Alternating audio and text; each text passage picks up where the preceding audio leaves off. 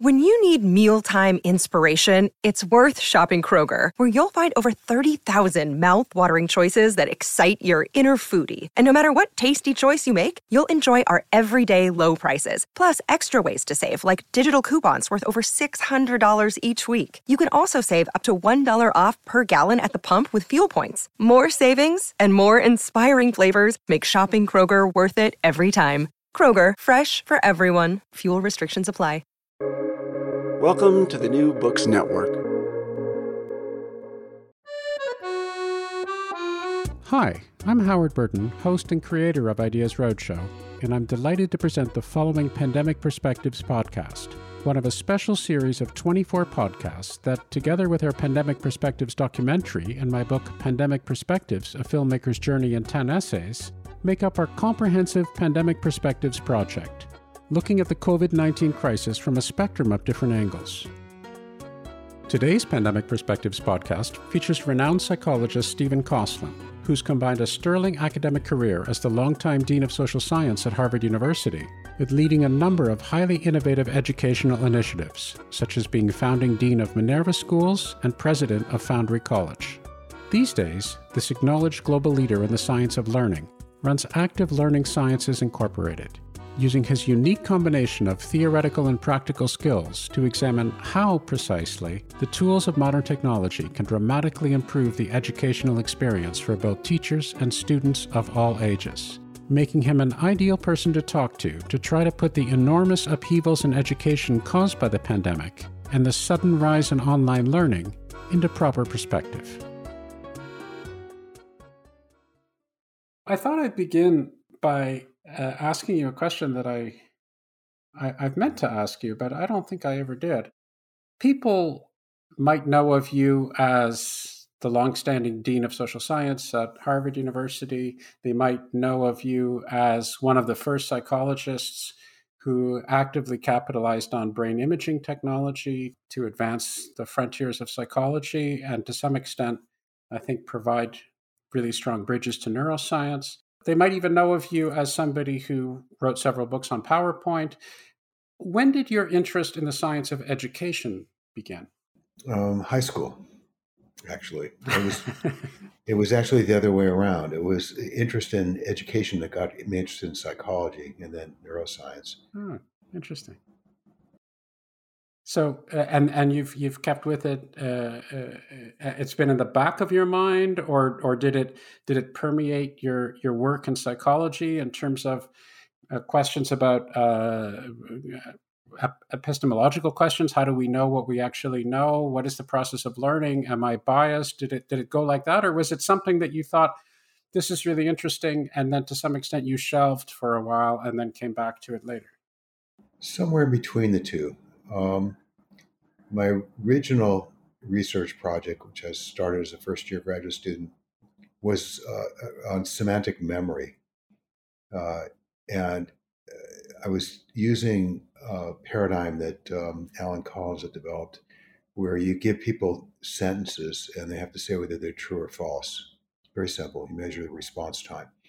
And he had this theory that long term memory is organized as a giant network and that the further you, your brain needs to travel between different nodes to make the connections that, that are described in a sentence, the longer it takes. I, so I was doing an experiment to um, contrast two theories of this, and I interviewed the people afterwards, the participants, and one of my one of my items was uh, flea can bite, uh, you know, animals bite. So I was expecting it to take a long time. Um, if it was based on a network, but highly associated with fleas as biting. So I thought it should be faster if they were not using this network thing, but just simple associations.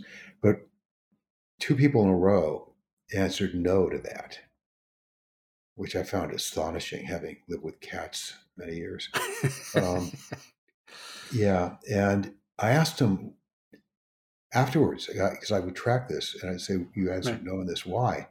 And one said something like, Well, I looked to see if it had a mouth, and I couldn't see a mouth. It's just, they're sitting there, right? And, and the next one said something also very visual. You know, I couldn't see how its mouth could get big enough to get around my skin or something, something like that, visual. Hmm. And I thought, wow, they're they're using visual mental imagery. What does that have to do with any of this stuff? Yeah. Moving through big networks and computers. So I just I called everybody up on the phone back in the day, 1970, uh, and asked them if they'd used mental imagery or not when answering the questions.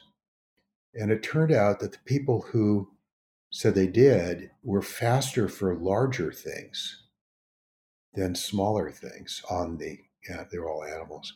And the people who didn't were responding based on how strong the associations were.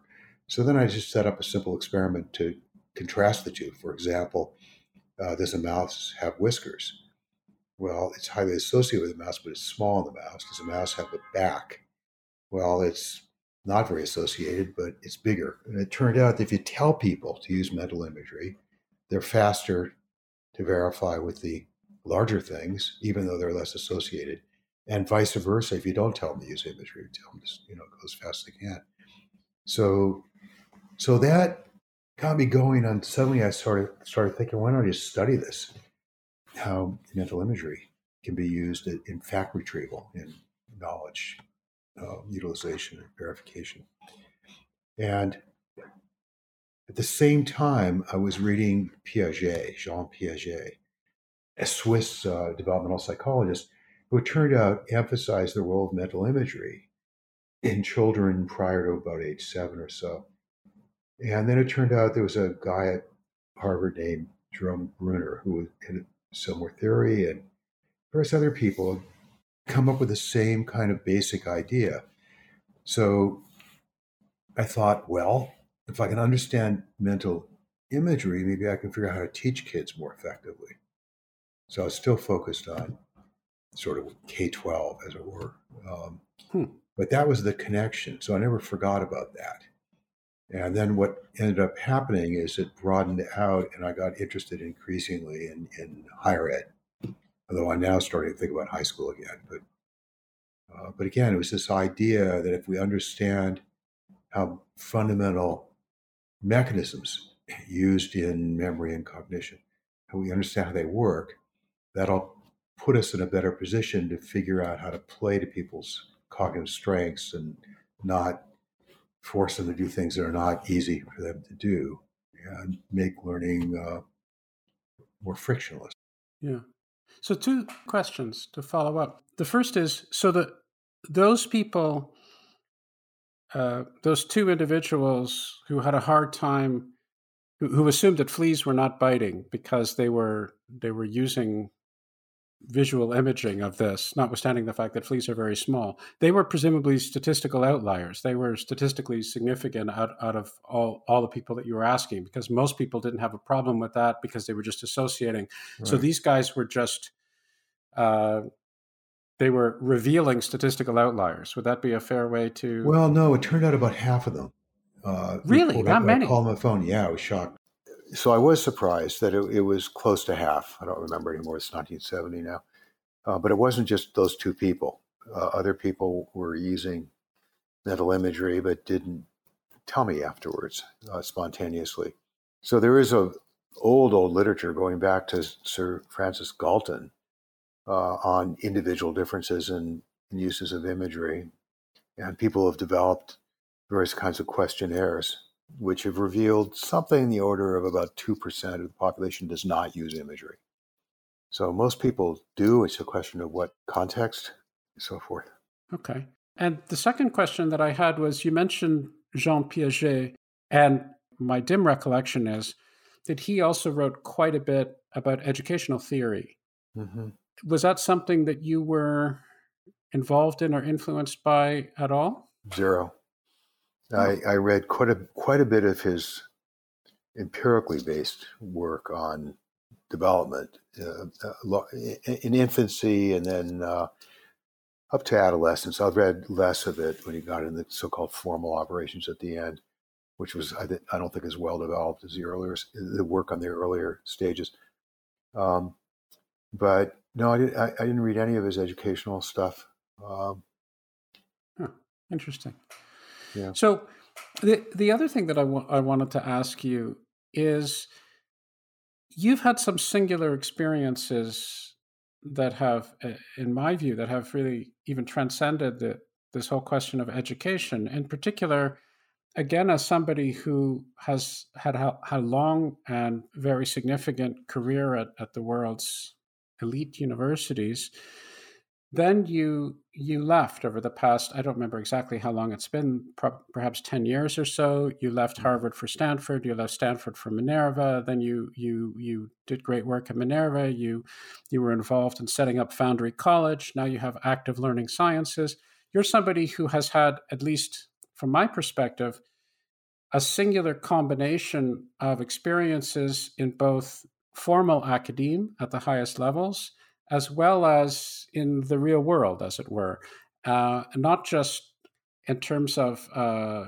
working day to day with adult learners, with uh, uh, with new institutions and so forth, but also with individuals who were involved in ed tech, with individuals from the corporate sector, and so forth. Mm-hmm. To what extent have your experiences shed light on the advantages and disadvantages of the academic world? Yeah, that's a really good question. Um, I've become uh, increasingly aware of how poorly the educational system is serving most people. That is, it. I think it does a fine job for, for lack of a better word, the elite who are interested in knowledge for knowledge's sake and are not especially worried about a job because they know they're going to land on their feet. They come from families that can help them and the networks they're embedded in and so on. Um, but I think probably even the majority of people, I, I, just based on data, this is not a very good fit. Uh, that many people would do much better if they were being taught skills and knowledge that they could use to help them live a better life. I don't just mean a fuller life by having furniture of the mind, understanding literature, and so the usual justification for liberal arts education. I'm talking about foundational knowledge like how to solve problems, how to think critically, how to communicate well with other people, how to work on teams, how to be a leader. I mean, all these things that you see employers continually asking for and reporting in surveys that they're not finding it in graduates of colleges and universities. I think that there's a huge need for taking a step back and rethinking what the curriculum ought to look like. That is, the standard curriculum in, as far as I know, virtually all, if not all, Western universities has three components. It has general education, the major, and electives. And it's been that way for a long time. And that structure invites faculty to structure the curriculum around what they do. So, in particular, the majors are essentially designed to create mini me's. The electives are often what the faculty are interested in. They offer a seminar on whatever. And general education is not taken that seriously, which is supposed to be providing this foundation, but it's often just here's three columns. You know, here's some courses, introductory courses natural science. Here one here are ones in humanities, here are ones in social sciences, take two in each. And that's general education. And there's no no structure, no sort of thought about how this is going to actually do what it's supposed to do, which is provide a foundation for the future. So I think there's lip service paid to that, but I, but I think it's not taken as seriously as it should in most places. There are exceptions, but not, not in most places. And that a lot of students would be much better served if universities and colleges took a step back and asked the question what do these students need to learn to be able to have to live good lives, to be able to not only be launched on a career when they leave, but have the mental tools to be able to adapt as the world changes. So one thing we know for sure is things are keep changing. And, and yet there's very little attention paid to what you need to know. And, and when I say no, I mean not just declarative kinds of facts and concepts and so on, but also skills. What do you what do you need to be able to do to be able to adapt and flourish as the world changes? So th- that that has become very clear to me as I've gotten more embedded in in a broader frame than I than I used to. Yeah. That's a great segue to turn to the impact of the pandemic, which I will shortly do, and you've opined on during our previous filming session. But before I do, let me ask one more question that's related to what you're saying about the sociology. I wonder if there might be a bit of a, a, a schism or, or at least a lack of appropriate overlap between people who do education theory and people who actually do education. Hmm. So the people who are theorists, uh, and I mean, and I mean by that not just at the at the post secondary level, but also at the secondary level and, and and below lower levels in terms of what are we doing with education? How should we move forward with education? What are the skills or the attitudes and the predispositions and, and, and so forth that the students have to learn? They're often, not always, but often, very often, people who aren't actually the ones on the front lines doing the education. Do you mm-hmm. think that there's a problem there, or do you think that that's just a natural development? I think it's a problem if you're just doing theory without any contact with the empirical base you need both the data to ground your theory in initially, because your theory is going to be based on organizing phenomena and trying to come up with some explanatory principles underlie those patterns. But also, once you have a theory, it generates hypotheses, and you should be defining metrics to, to see whether there's anything to it. So let me turn, as promised, to the pandemic related aspect of this because I think what you were saying fits in very well. A primary reason for the genesis of the pandemic perspective film was my determination to quote unquote harness the opportunity provided by the pandemic, not just to try to turn back the clock and how can we get back to the way we did things before, but actually reassess to what extent we're moving in the right direction on a whole host of different subjects. And one of them, of course, is education. And you talked about active learning in your filmed comments and the importance of active learning. Some of that was happening already before the pandemic in terms of people's awareness that we should be rethinking some of these ideas. But mm-hmm. how much do you think was really given a push by the pandemic? How much influence do you think the pandemic had in forcing at least some people to confront the importance of active learning?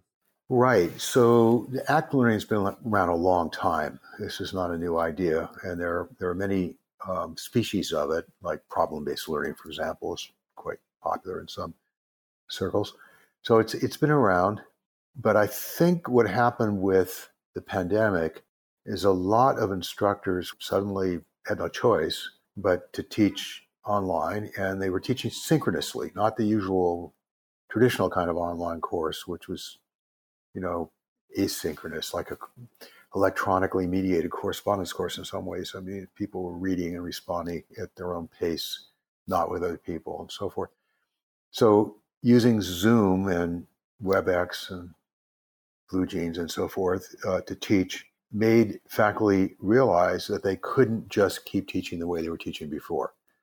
That is, reading a lecture into a camera just really doesn't cut it. Uh, we know that MOOCs massive um, open online courses have retention rates somewhere in the completion rates somewhere in the order of seven to nine percent. People just don't like passively sitting there and listening to this sort of thing. So I think that combined with the tools that were available, like even on Zoom, where you can set up breakout rooms, so you can have people signed in advance using a spreadsheet. You, there are lots of things you can do that are actually pretty easy and it turned out to be easier to do online than in person.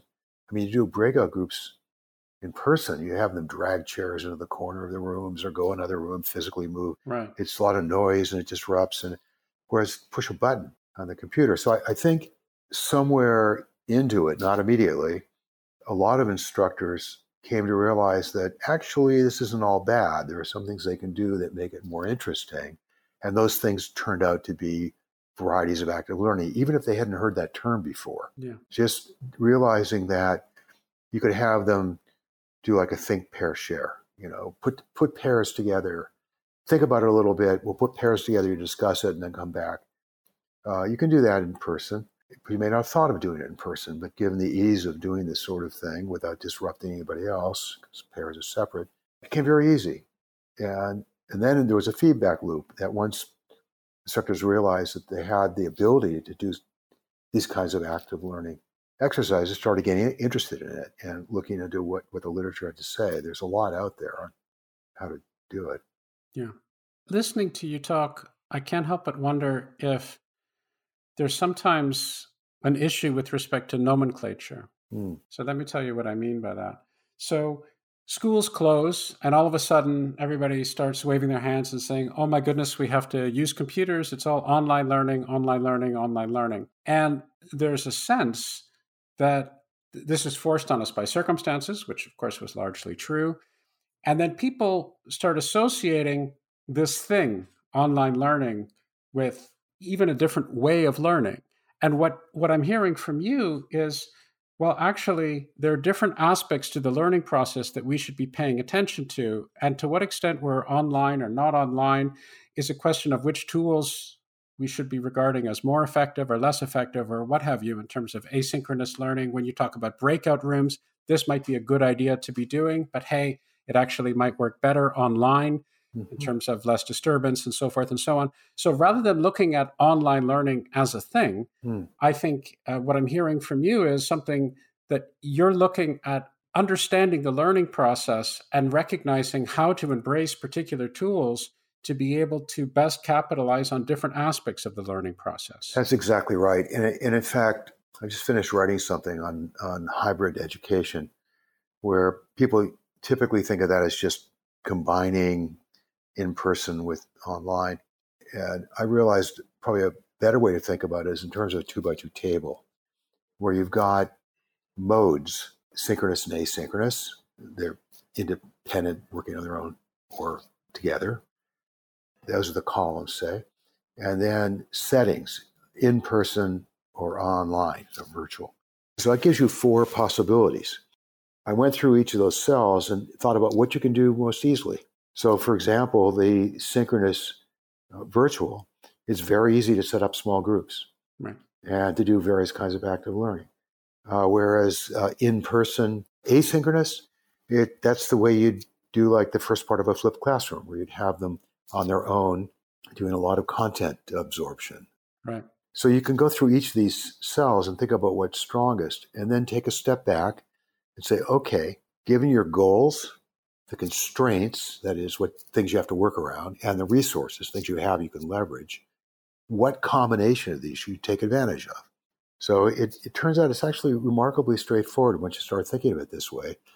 And that if you think of those four possibilities, four cells, there are actually 11 combinations of them. So you have six pairs, and then you have four that are three at a time, and then you have all four of them. So that gives you 11, which is a lot of different possibilities. It's not just two at a time. It turns out that by looking at it this way, you can start zeroing in on, you know, when it's easy to scale it really large, when they don't have computers, maybe only have smartphones. What can you do? And respecting those constraints. So that way of looking at things, I think, is going to turn out to be really valuable going forward. I don't think things are returned to the way they were before. I think uh, faculty have come to appreciate that there is some value to teaching online, that there's also some value to being in person. I mean, if you're going to talk about something that has any kind of emotional content, you're way better off, at least initially, being in person because the, the nonverbals, the whole body language thing is, is better in person, given resolution limits and so forth. But I don't think it's going to turn out there's any one best modality. I think it's going to turn out going forward, depending on what your goals are, what your constraints are, what your resources are, different combinations are going to turn out to be useful. Yeah. And there's education in the formal sense, which is to say, education in the classroom, broadly defined, whether you're physically in a classroom or not. But there's also education in terms of to what extent we have a well educated society. And I think the pandemic has highlighted some areas of concern for some people in terms of critical thinking abilities, in terms of misinformation and the willingness to believe uh, unhesitatingly whatever uh, crazy theories are being perpetrated here, there, and everywhere. When you say that things won't be going back the way they were in formal education, that the pandemic will have a considerable legacy for formal education, To what extent do you think it might have a legacy for informal education or broad based public education? And to what extent do you think we're actually learning our lessons in terms of how we have to enhance critical thinking writ large across the society? That's a lot of questions. I realize it's not even really terribly coherent. That's my style, as you might have picked that's up on from previous conversations. That's, that's, no, no, no problem. Um, right. So the question, as I understood it, uh, at least the question I'll choose to focus on, is uh, has the pandemic highlighted the need for, we call it informal education, of the sort that you need to be a good citizen to be to be a functioning society, and, and for society as a whole to become more healthier than it is now. And I, I regret to report I don't think so. And I, I think a couple reasons for that. One is the kinds of things we're thinking about, like critical thinking, which has not been well characterized. There's, I don't think there's a whole lot of consensus on exactly what it is, and it's probably because it's a heterogeneous category. There are lots of different types and, and they need to be analyzed and identified and figure out how to teach them. But I think there's a deeper problem also, which is that the single greatest problem in the science of learning is called the problem of transfer. It's sort of, you know, what happens in Vegas stays in Vegas, but it's what happens in the classroom often just stays in the classroom. So transfer is about learning information or skills in one context and then be able to apply it in another. And there are two types there's near and far. Where near is it looks pretty similar, and far is where the on the surface they look really different. People are really bad at this. It doesn't come naturally at all. I mean, I, I heard a, a, report of um, a, a, course taught at Harvard actually on intro physics for non majors. And uh, the faculty member decided he better use a lot of real world examples and baseball baseball has a lot of physics in it. You know, Newton's third law, you know, bat ball, that sort of thing. Yeah. He used so many examples from baseball during the course, he'd run out of them by the time he got to the, the final. So for the final, he used football. and everybody failed. the image I have is is of pitchforks and torches, and they were up in arms. It isn't fair. the whole course was about baseball, and for the final, you fooled us. You made it about football. How could you? I mean, it classic. That's near transfer. Classic example of failure, failure of transfer. But it happens all the time. And far transfer is even worse. We don't realize the underlying similarities. So it's a hard problem. It's a really hard problem. And it, has got ma- many layers. Uh, so on one layer, people may have the wrong mental model. So Don Norman has this beautiful example of where people go into a room that's too cold. And so they turn the thermostat up to 100. And then it heats up and it gets too hot. So they turn the thermostat down to 60. The problem is their mental model is that they think the thermostat's like a valve. And if they open it more, they'll get more heat in. And if they close it tighter, but it's not. It's a kind of switch. It just turns on or turns off the furnace depending on whether a threshold's reached people have the wrong mental model. So to get transfer, you first got to think about what the mental model is and whether it's appropriate. And then you've got to help them realize the circumstances, the conditions in which it's going to apply, which may not be completely similar on the surface. So the only way to do that is with lots of examples and make sure they understand the, the connection between them, even though the examples may look different on the surface. So these things are hard and they're hard to do informally. So I've been thinking lately about how to do this and also how to motivate people. So now I'm going to take you up on your offer. Let me ramble a little bit and you can insert questions later. Go for it. A lot of people don't go to college, not even community college, because they don't see the relevance. And they may not see it ever, but they may return as adults. And when they return as adults, what you find is they, they've come to appreciate that maybe some of this foundational knowledge really is useful but it's not. It doesn't wear it its value on its sleeve necessarily. The way academic subjects are typically taught, they're taught for their own sake. It occurred to me that you could integrate academic topics into a job. Now, there's only two categories of motivation. You've got intrinsic motivation, which they don't see. They don't see it as learning the academic stuff is, is useful. So the, uh, the other, other alternative is extrinsic. So you could pay them, have them do a job, but do two things. Embed academic topics in the job, say an hour in the morning and an hour in the afternoon are dedicated for learning objective chunks. I would do slices of content. So it's thin and it's spread out over time and it's it's going to keep their attention for 15 minutes or something. Have them do content delivery offline like a flipped classroom where they're watching videos and so on. But the key is to integrate it into what they're actually doing so that if you're teaching literature, you teach some underlying message, some moral that's being taught, and have them look to see how it's relevant for what they're doing. Make it active learning, integrate it into the job, and have a feedback loop to these learning objective chunks where you, you have a goal, there's a learning objective.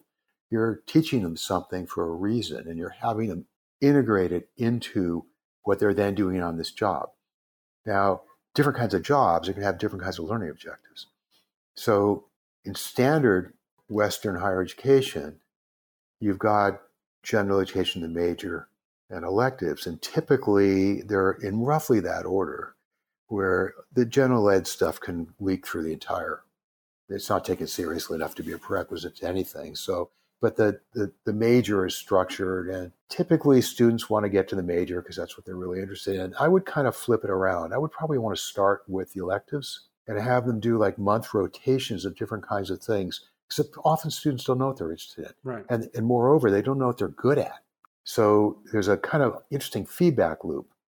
They may start thinking they're interested in math, but then it turns out they're not that good at math. Well, they get less, less interested. And it turns out they didn't know anything about economics.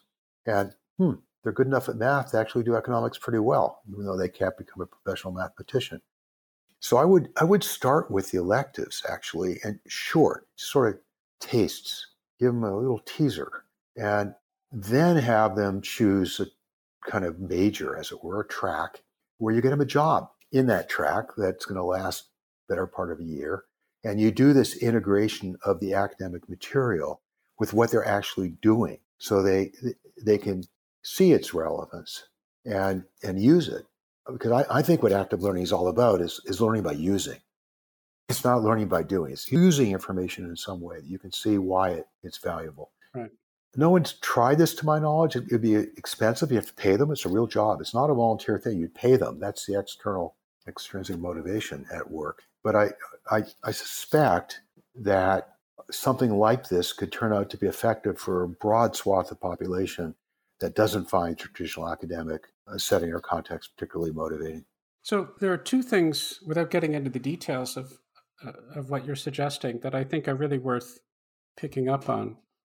One is this question of motivation, and the other is this acknowledgement of ignorance, which is to say, and really in the literal meaning of that word, uh, people don't know. They might have biases, they might think things are one way when they're really the other way. They don't have enough experience to be able to know what it is that really interests them. And when you're younger, that's quite understandable because very often the things that you're presented with are distorted and they don't actually give an accurate portrayal of the possibilities. So rather than just speak in these vague generalities, let me try to give you a concrete example. And once again, perhaps it seems like I'm fixated on this, but I'm going to invoke my own experiences with respect to the pandemic. So I have a physics background, as you know. And for me, biology was incredibly boring stuff when I was in high school because biology was all about just knowing the names for stuff and memorizing things. Mm-hmm. And it wasn't done according to any form of principles or any form of mechanistic understanding.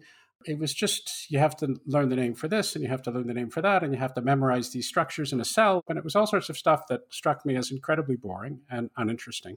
And as I aged, I became dimly aware that there were obviously interesting aspects to it. But by and large, I still subscribed to that overall orientation. Mm-hmm. And then the pandemic hit. And then I had to ask myself questions like I don't actually have the slightest idea how a vaccine works in general. Mm. any vaccine, let alone an mRNA vaccine or anything like that. I don't really know what's going on. I don't really know what's happening in our immune system. I've heard the word antibody. I don't really know what the heck that is. I don't really know anything. So I started to look at some of these things. And while I, I, certainly don't profess any level of expertise, I know a lot more now than I did two years ago. Mm-hmm. And it's incredibly fascinating. Mm-hmm. It's unbelievably fascinating. I have this. There's almost a sense of anger. Why the hell didn't anybody tell me mm-hmm. this sort of thing? Why, why, mm. why was biology presented in my formative years as this incredibly boring, memorization riddled business. Now, of course, a lot of it I wasn't sufficiently uh, disciplined, and I could have read things by myself, and I could have done more. So I'm not just unilaterally blaming society, but of course, when you're young, you don't know, and when you're young, you you you do mirror what's around you, and and if people aren't sufficiently portraying the possibilities and the information and the mysteries and and the wonder about the world around us then we're likely to overlook it. Even people who are naturally disposed to, to that sort of thing. I mean, if you had to base what reality was like from what you were told in high school or what you could glean from your experiences in high school, you'd be sadly out of touch with the world around you. And the truth is, that's the way most of us, that's a formative stage in our lives. That's when most of us started making key decisions about what we were going to do with our lives. So it's really, really significant to be able to recognize that and then build systems that somehow appreciate that, I would say. I agree. So somehow I'm reminded of this one liner that uh, Eddington once said, which is, uh, never trust a fact that hasn't been confirmed by a theory. uh, yeah, I thought it was cute. But there's a, there's a deep insight there, which is when I think about applications, when I think about relevance, when I think about teaching people uh, using active learning by motivating them that they can use this information in some way, they need to have a conceptual understanding of what it is they're doing. For example, there's a foundation here in New York which uh, teaches high school dropouts how to fix cell phones. Turns out after three years, they're out of a job. Why? Cell phones changed. They didn't have a theory of how cell phones work right. and how technology is evolving. So they couldn't adapt to a changing world. So my view is that what you were describing is the mystery and wonder and all that is fantastic. That's great. A lot of people are not attracted by that, by the way, but people are attracted by understanding things in a way that they, they can then see that it's going to help them moving forward, that they can use that knowledge. So I, I don't think we should be doing the equivalent of vocational education where we teach people to fix cell phones. We should be giving them broad swaths of understanding that are principle driven so, for example, with biology, if you don't start with the theory of evolution, you don't understand how anything fits together. I mean, that, that theory just permeates everything at multiple levels of scale. So, to teach biology these days, when you don't organize it that way, is, is extremely difficult. The idea that evolution has become politicized is bizarre to me. I mean, you, you can integrate with religion if you like, but uh, you don't have to, but you can. It doesn't have to be done as an opposition even if, if that's how you approach it. But the bottom line is theories are really useful. When you look at other countries in the world and what they're doing with education, do you see places that you can point to and say, yeah, they're doing things a little bit more along the lines of what I would recommend or what I would endorse or, or what I would support over here? Or, or perhaps even without even leaving the United States, you can look at different regions, you can look at different micro regions, different experimental schools. Are there examples when you can point to where people have really, in your view, more or less got it right, or at least got the main things right? Yeah, eh, they're not they're not regions for sure. They're actually disciplines, and for largely, I, I think, accidental reasons, it turns out the physics community is really the, the wellspring of a lot of innovation in uh, educational hmm. methodology. That is, you look at people like Eric Mazur or Carl Wieman. I mean, they're a long list. They're all physicists by training. They're the ones who went to the cognitive psychology literature and said, oh, they've studied how people become experts. Why don't we use that to actually teach them? I mean, no cognitive psychologists that I know of thought about it that way. None that I know of. Maybe there are some, but I don't know them. And they, they have done a, a, just brilliant jobs of developing new techniques, like uh, Eric Mazur something he calls peer instruction, which is really smart and very effective. It's the other thing, because their physics background, they develop metrics and they actually measure pre post whether this intervention works or not. And they look at what motivates the students. And if there's a problem, as there has been in some cases, they figure out ways to try to ameliorate it. I mean, the, the physics community is, is doing an amazingly good job, and it's not getting out the way it should anyway. It's, it's not spreading to other disciplines, even in STEM, like biology. I don't see it anyway. Hmm. It should. It, it is starting to. I, am being too harsh. It is starting to.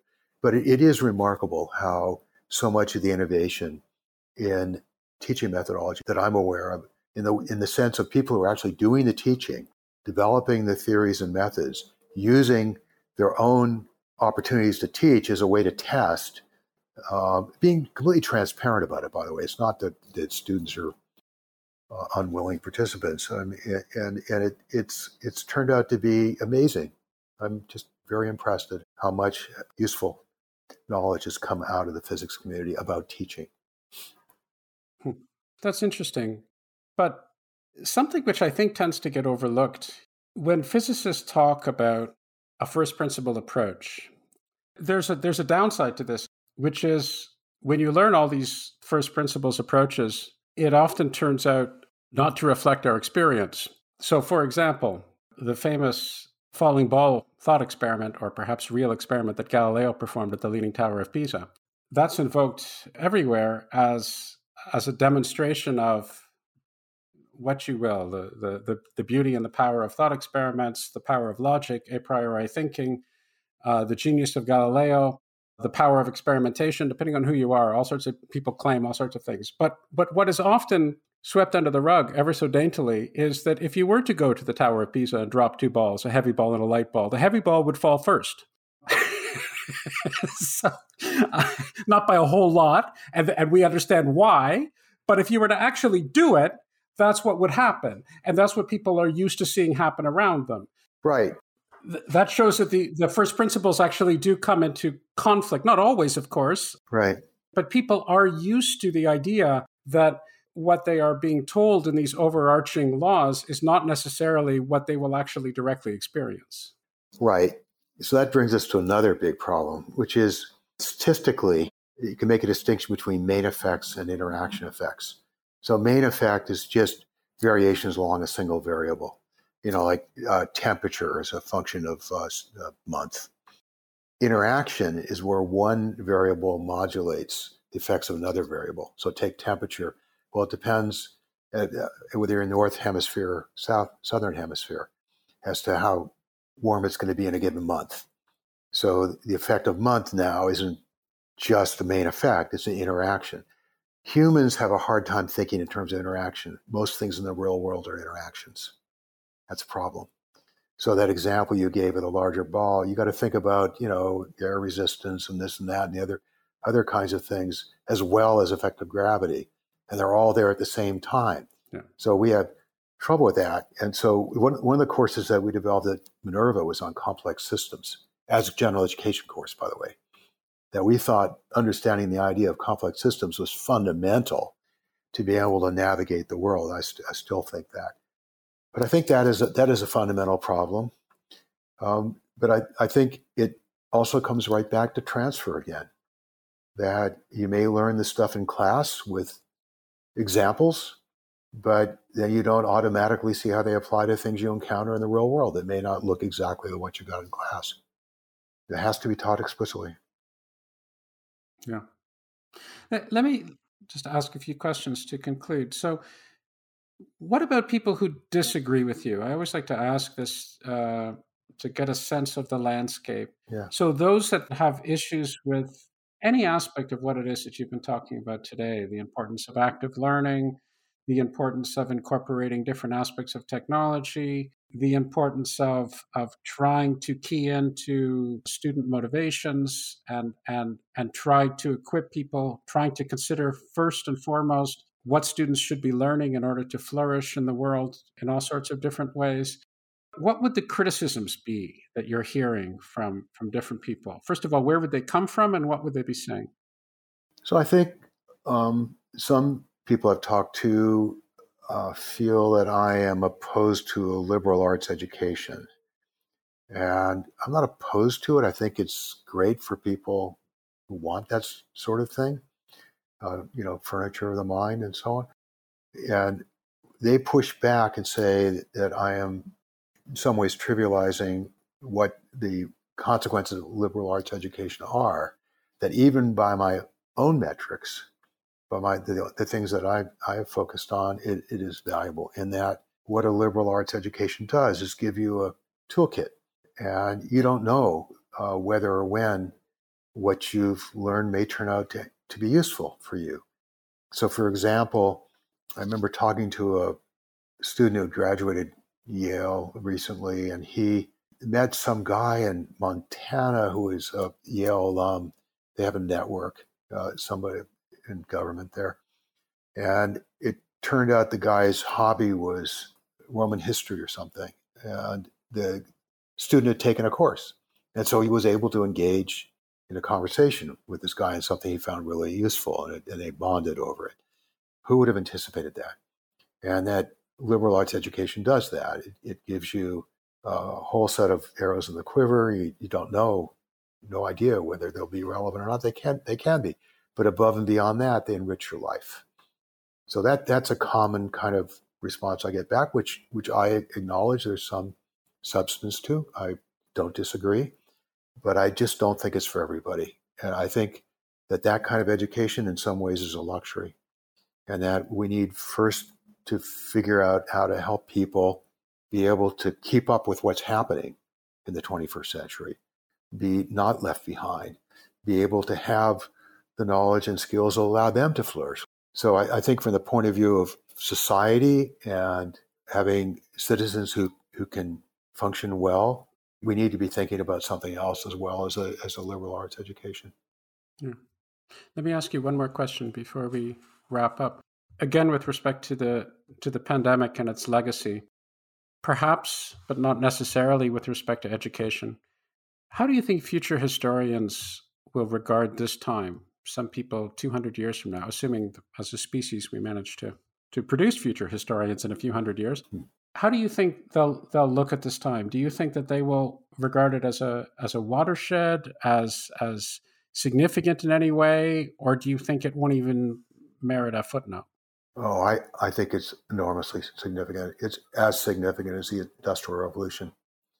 I, I think it's just uh, huge upheavals. And it, it's not just because of information technology, it's also climate change and just massive changes in, in many different dimensions that are going to force some kind of reconfiguration of society, societies. And we can't at least I can't anticipate what that's going to look like. It's a, a good example of a complex system. And I, I, think the way historians are going to look at it is going to depend on how it comes out. Yeah. Uh, you know, to the victors, et cetera. That's a good answer. Well, Stephen, thank you very much. I had a wonderful time speaking to you as expected, and uh, and it was really uh, it was really a pleasure to connect with you again. Ditto that. It is always a pleasure to talk to you, Howard, because you really do try to get to the bottom of things and think about what the essential issues are. And yes, sometimes your, your questions may reflect in real time that effort, but really it's part of your charm. And I, I very much enjoy talking to you. I hope you enjoyed this Pandemic Perspectives podcast. Once again, our Pandemic Perspectives documentary, released in early March 2022, is available for rent or purchase through the Ideas Roadshow app while the accompanying book, Pandemic Perspectives A Filmmaker's Journey in 10 Essays, is available in print and ebook through all major book distributors and an audiobook on the Ideas Roadshow app. See ideasroadshow.com for more details.